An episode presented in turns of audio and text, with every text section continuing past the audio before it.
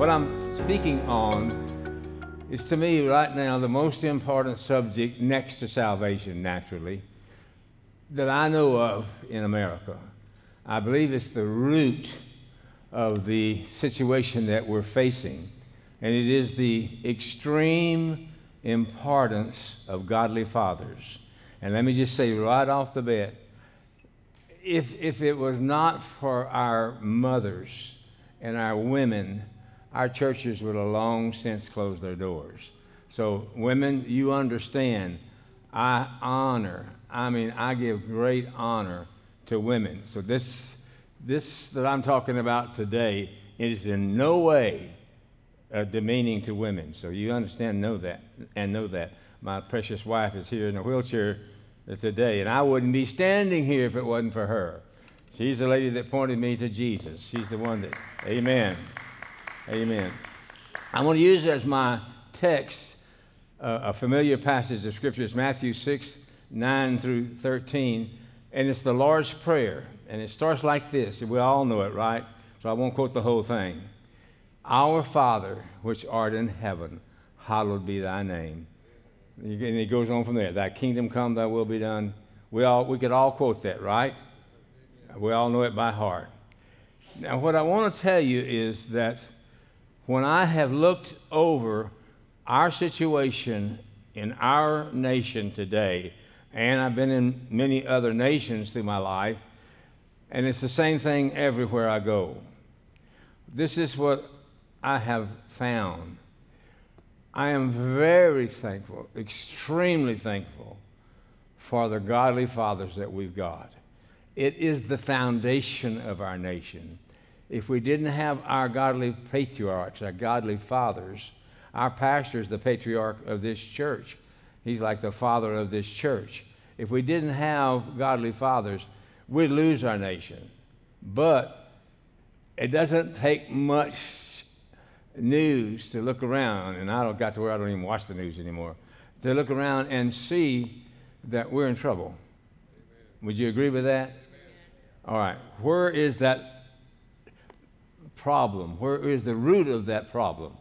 And this is where it is. Years and years ago, back in the early mid 60s, I was attending East Texas Baptist University, it's the university now. And uh, in their speech department, they didn't have uh, uh, but one speech teacher. So I transferred to two years to Stephen F. Austin State University in Nacogdoches and uh, made A's and B's. It really did well there. But I was in a class. Uh, I had t- taken all my basics off there at, at Stephen F. Austin State University, and I was in an education class. And I heard something that just rocked me to the core. I thought, surely this couldn't be the truth. Surely this is not so. But what I found through the years, it is so my professor got up and, and, and talked about situation ethics. I don't know if you've ever heard of situation ethics, but this is what situation ethics is. If the community or the county or the state or the government says something's okay, then it's okay. And I, I heard that and I, and I thought, Lord, if that's true, we're going to get in trouble. So listen closely to what I'm telling you. God is the one that established the family. Hear me. Government didn't establish the family. And government is not to define the family. God's the one that defines the family. And when God set it up, He set it up right. But what I have watched through all of these 60 years now that I've been preaching is that what that professor said is happening. And I'm, I'm very positive. I'm a positive person. I'm not negative in any way. But I'm also a realist. And we need to face the situation. We got a problem, folks. What's happening is Satan, if, if, the Satan, if Satan does anything, it is to attack the family. And so this is what's happening now. It never happened when I was a boy. When I was a boy growing up, we didn't have the things we're facing today.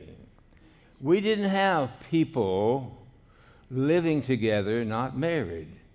That was an unheard of thing. Uh, listen, I'm just going to open up the, the truth of what it, what it is today. Why is it that we have so many families without a father? Did you know that 33% of the families in America, the children in America, 33% of them go to bed at night without a father in the house? That's one third. Fathers carry a tremendous responsibility. Godly fathers, I believe, is the key and the answer to what we are facing in our nation today. Now, I, I vote, and I'm a conservative. Naturally, I am. I'm a, I'm a born again Christian, and, I, and I, I vote. But let me tell you something. You can get any kind of politician you want to get in there. But if we don't get this family situation straightened out, we're not going to get it straightened out. It starts with that godly father. And that godly father has a tremendous, tremendous responsibility. And let, let me just kind of go through a little bit with you for, for the time that I've got this morning. I went to Venezuela, and my interpreter was a man by the name of Mike Romo, who used to be uh, Joel Osteen's father, John Osteen's right hand man, and he interpreted for me. And when I got to Venezuela, I saw the effects of socialism and communism and let me tell you, folks, it's creeping into our nation. It's everywhere you go. Look around. If it comes in, you know what the first objective of socialism is? To destroy the family.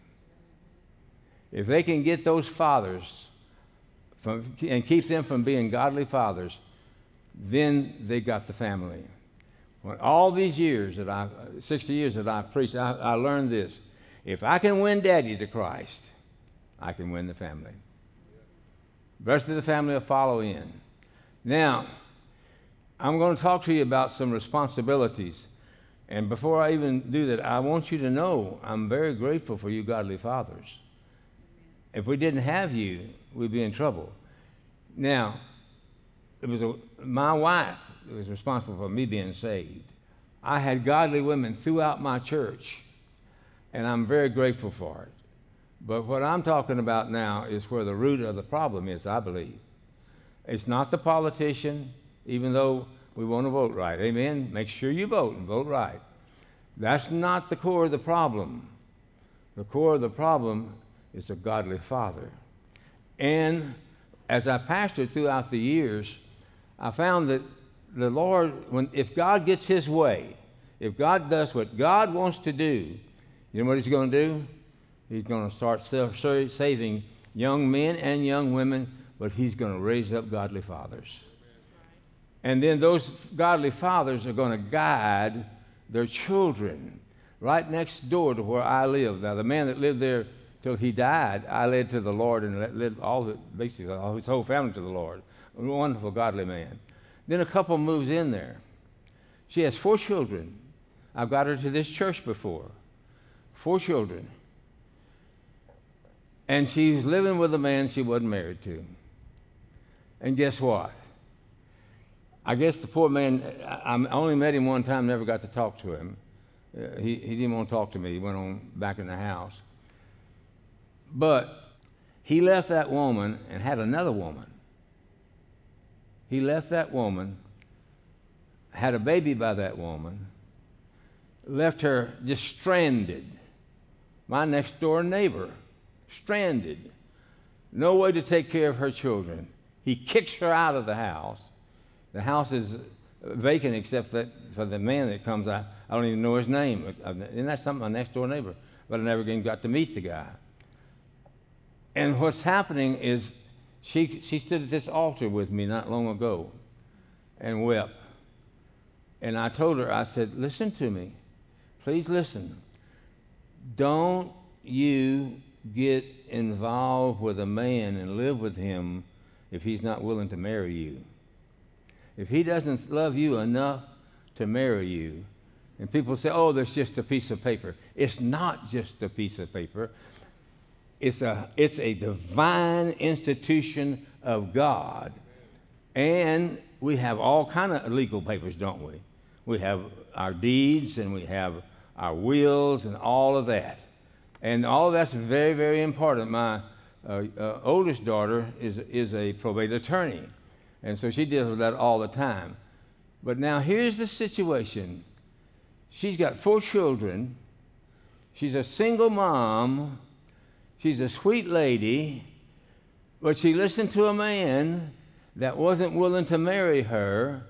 And now she lives somewhere, I don't even know where she lives, somewhere in Beaumont now trying to take care of four kids, all because she got associated with a man that wanted to live with her, have a baby by her, and wasn't married. What do you think about that? You think that's of God? Certainly it's not of God. Well, we're facing that. that I could tell you that story a hundred times. That's happening in, in America. When I pastored my first church, Every, every church I pastored, God, here's what God did He saved somebody, raised them up, and made them godly fathers. And until this day, all except one of them, the man that actually started this church, I led to the Lord when he was 15 years old, Mike Alexander, and, and he went and did mission work all over. When I led him to the Lord, he stood up to his feet, and he said, God has called me to preach. He's 15 years old. God's called me to preach the gospel over land and sea, and he did it till he died. Now, what I'm saying, he took on the responsibility of, God, of a godly father. Now, I have a whole list I could go through, and I, I don't want to take the time to, to, to, to go through them, but so many that I have seen. And you men, I'm very thankful for you. In my family, we have, we have godly fathers in my family. Our families are all together. Most of my family are here this morning. But families fall apart. And, and churches would close without our women. But what we need in America is fathers that will go by the Word of God, fathers that will stand up. So I'm going to talk to you real quickly. What is the responsibility of a father? I believe this I believe if, if our men in America would take on what God has called them to do, our nation would totally go into revival. So here's the first thing Sir, it is your responsibility, my responsibility, to win my children to Christ. Thank God for our pastors. But listen to me. We have thousands of people. Our pastors can't get to all those thousands of people. They can't live in your home. So don't make sure you don't make it somebody else's responsibility to win your own children to Christ. It's our Father's responsibility. I've won just about all my family personally to the Lord and my wife's helped me, but that's your first responsibility. First responsibility before God is to see that your children get saved. All right? Then, secondly, whose responsibility is it to see that our sons and our daughters have the anointing of God in their life? Well, moms jump in there and help us, don't they? But that's daddy's responsibility. You ever hear this? Kids acting up, wait till your daddy gets home. You probably used that before, right? Wait till your daddy gets home. Well, we know it's there, don't we? We know that responsibility is there. So fathers must take on, let me say, daddies, if you take on what God has called you to truly do, And that is to make sure, number one, take care that your family gets saved. Number two, that your family are anointed of the Lord. See that they get the anointing. I prayed for three months when I was called to preach, and I, I, I was pastoring my first church, and there was a ranch across the street, and there was a little uh, stock pond and a, for the cattle and, and a rock there, and I would go because I was preaching and giving speeches. And I knew I was giving speeches. And I, finally, I talked to the Lord one day and I said, Lord, I'll go anywhere you want me to go. I'll do anything you want me to do. But I'm tired of giving speeches.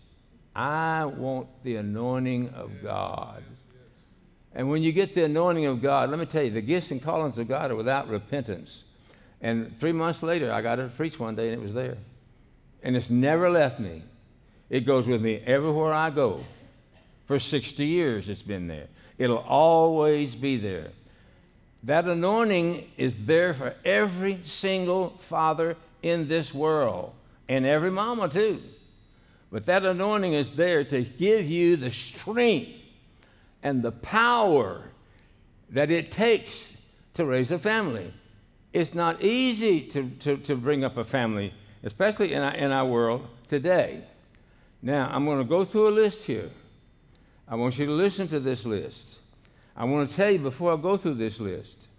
I've taken on, I think, number one responsibility that I have above all other responsibilities, even above my mission work and my evangelism and all the work that I've done through these years. Pastored four different churches, full time evangelist seven years, preached in countries all over, I don't know so many countries. But let me tell you, my number one responsibility is to see after my family, to love my family, to love them so much that I'd give my life for them. And that is so important. Well, I was so I was so desirous to correct the situation that I saw happening way back then in our world that when I was a pastor and I had 44 ministries going, every kind of ministry you can think of we had going, trying to win people. But I was trying to help people with deliverance. So I did deliverance at night. That's when you, you know, get the, the stronghold, the demons, whatever you want to call them, out of people. And I was so frustrated. And, I, and something came to me one day. How are these strongholds? Let me name a few of them. And I, when I name these, I want to tell you something. None of these are in my household. None of them. But I'm going to say some words here. Hurt. That's a demonic stronghold. Bitterness. Demonic stronghold. Rejection. Anger. Don't ever say, oh, my daddy was an angry man, so I got that temper from him. No, you didn't. You chose to get that temper from Him. Anger is a choice. Every one of these are choices we make. All right. Hate, selfishness, false pride, low self image, false witness, jealousy, laziness, disloyalty, self righteousness lust, adultery, unnatural affections, pornography, sexual perversion, abuse. The list goes on. You know, there are 250 when I used to try to help people get free. But God did something for me. You know, if you really seek the Lord, He'll, he'll answer you. Call upon me and I will answer you, show you great and mighty things. I, was, I had did that, done that for five years, and I was so frustrated because this is what would happen. I, I probably rung a bell or two in going through that, but there's 250 of them. If, you haven't de- if you're dealing with any of these things, I want to tell you, those are demonic strongholds, and they have no place in your life. Well, I'm, we, we bought this campus. We had a school going. We had a seminary going. And uh, I, I, walked up on the campus one day uh, to go to the office, and there was a man that was standing in the middle of the road, and the man was, had come to buy some trees. He was from Livingston. Never seen the man before in my life. Never had this kind of experience before in my life. And God said to me, This man's to teach you. I thought, I walked up to him and I thought, Sir, you may think I'm totally crazy, but God just told me you're to teach me. I already had uh, a doctorate in theology. I had all, I mean, the bachelor's, master's, you name it, doctorate. And here's a man I've never seen before, and God says he's to teach me. You know what he said? He said, I wondered why I drove from Livingston, Texas, all the way down here to Lumberton, Texas to buy a few trees. And he came for three months to my house. I mean, he would walk in the door praising the Lord. And he taught me a subject that I had never learned in all my theology. And it was, I knew about justification, sanctification, glorification, but he taught me about identification. And it just turned my life around. I was a born again, spirit filled, and excuse the expression, you ever hear people want to make fun of us, they say that all slinging, tongue speaking, Bible toting. Well, that describes me. That's who I was, you know. but anyhow, he taught me about who we are in Christ. Uh, and if you ever get a chance, study that subject because it will set you free. So, this is what was happening to me. I'd get all these things out of people because we do have authority over Satan, and, and, and yet two months later they're right back again. Sometime a week later they're back again. And I thought, how are they getting back in? How is this happening? And it dawned on me Satan can't get to your family unless he goes through the spiritual authority. And the spiritual authority, number one of the family, is the father. Are you aware of that? And if Satan's going to get to your family, he's got to go through you as a father. That's how important we are. Let me tell you, we have enough to keep us busy for a lifetime. I mean, a life, two or three lifetimes, in order to properly teach our children. What are we to do as fathers? What is our responsibility? Well, number one, first, the first responsibility, and God taught me this before I ever went in deliverance. I have a responsibility before God, before God Almighty, to love my wife like Christ loved the church. That's found in Ephesians 5. You know what Jesus did? He gave his life for the church. We are to love our families like Christ loved the church and love our wives, even as Christ loved the church. Now, I don't need to go into it because you know the example that is there. So, that's the number one responsibility. Love your wife, even before you have children. Love her unconditionally. Okay?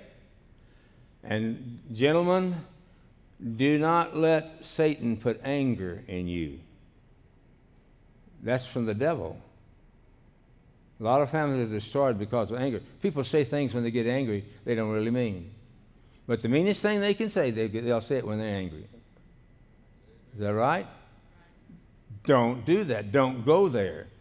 Understand, you are in an appointment that God Almighty alone has given to you. No other person in the world just like you. No other father in the world just like you. No other father in the world will have the children that you have. This is what God tells us that we've got, we've got to do. Now, something I didn't do. Okay, I helped raise five children. Three of them were boys. and I, I, never took, I never took the Bible and used Scripture to beat them over the head. I just didn't do that. And so when I was raising my three grandsons, and I think they're all three here today. yeah. Praise the Lord. yeah. they're, all, they're, all, they're all godly fathers. Praise God. My whole family love God. But the reason they love God is because I listen to God. Now, I'm not perfect. None of us men are perfect. But what I'm saying is, I did listen to God. And now I have a godly family. And all my family, I've got to baptize uh, some of them. In fact, I'm going to baptize one next Sunday in, in our service. Well, it, it's, it's, it's a great grandchild. And so see to it. It's, it's, it, Mom will help you, but it's your responsibility, sir, to win your children to Christ. Don't let somebody else take, get that joy. That's your responsibility. You see that your children are saved. You see that they, they are properly loved. And you, you can discipline your children. I did mine, but you do it in love. And so what my wife can't stand any kind of violence. she just can't handle any kind of violence. So we couldn't have, have violence, and I, and I didn't like it either. so what I do is I'd line them up. And I never used the, the Bible. I knew not to use the Bible. And I'd tell them about, you're the only brothers that you're going to ever have. And, you, and on and on I'd go, and they'd, say, they'd start saying, please, please spank me, Papa. Please spank me.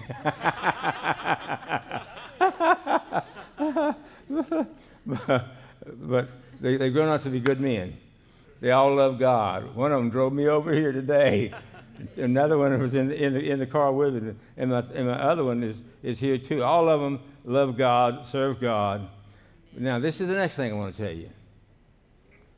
I could count on one hand and have some fingers left over. And I'm not, I'm not saying anything. Uh, uh I'm not saying anything that is, that is uh, how would I say it? I'm not saying anything that is um, wrong, in my opinion. But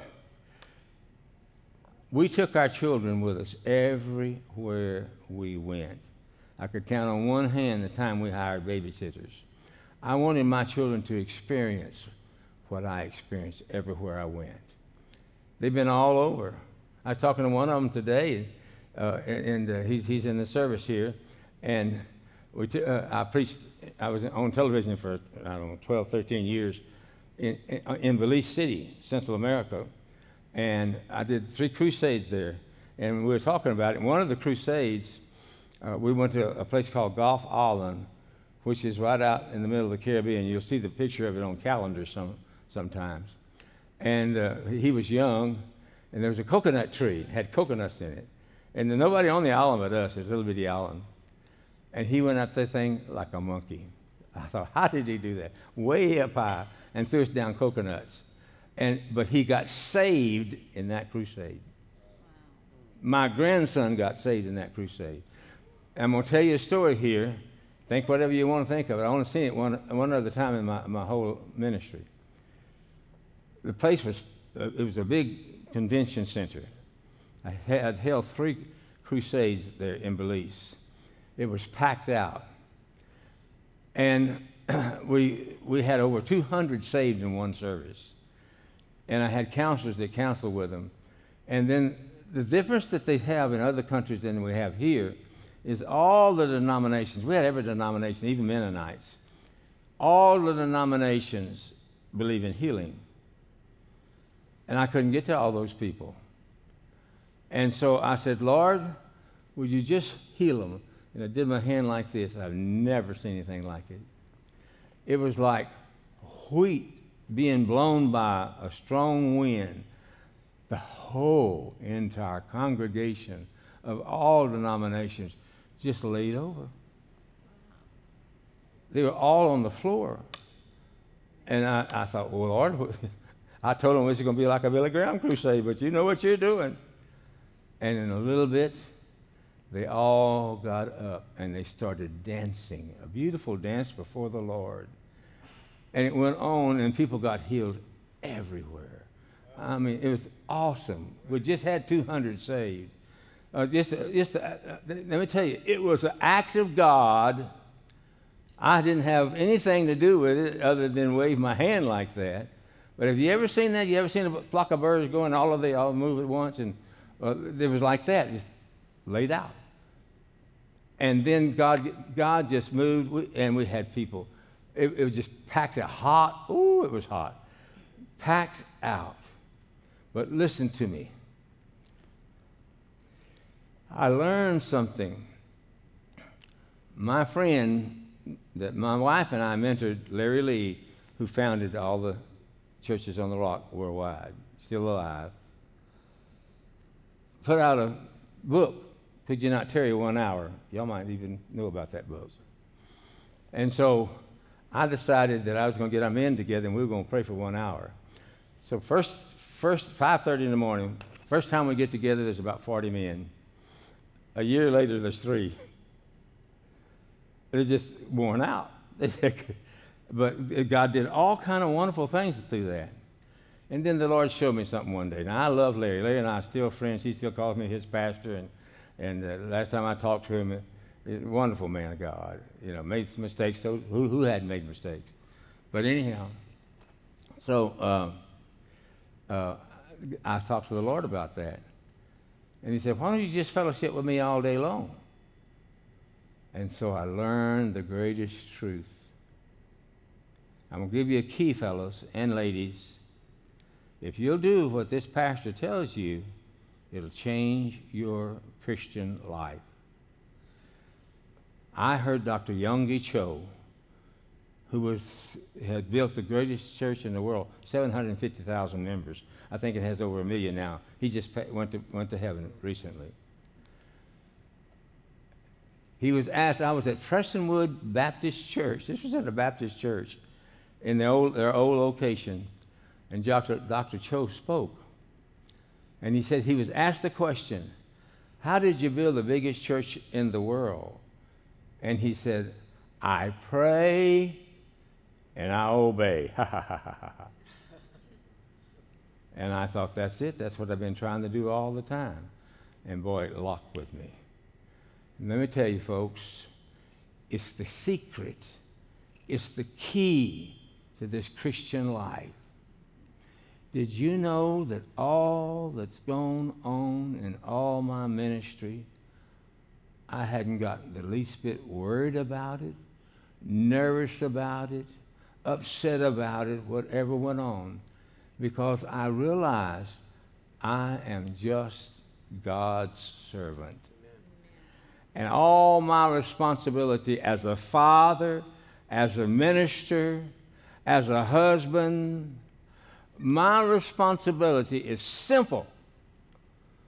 Just pray until I hear from God. I pray in my understanding, I pray in the Spirit, and then I just do what God tells me to do, and I don't have to worry about anything. Because since God is the one that initiated, God's the one that will sustain it. Are you hearing me? Yes, That's simple. But f- as a result of that, I'm astounded myself. I don't even know how many thousands of people have been saved. I don't know how many crusades I've even held, 300 at least. And let, listen to me, folks. If I can't, if you don't li- hear anything else I've said today, do what I'm t- t- telling you about. No frustration, no worry. I, I, I, never worried about it. If it was a, if it was a if it was ten dollars or if it was twenty million, he always came through. He has never failed me, not one time. In all these 60 years, he's never let me down one time. Because I'm just doing what he told me to do. Amen. And when God tells you to do something, He's going to back it up. Amen? Amen. You're not going to come up short. You don't have to worry about it. The Bible says, don't worry about anything. That's what it says. Rather do what? Pray. Pray about everything. There it is. Pray and obey. You know, you used to have a song, trust and obey, for there's no other way to be happy in Jesus but to trust and obey. That's it, fellas. Ladies, that's it. You do that, you're going to have a happy life. I can promise you.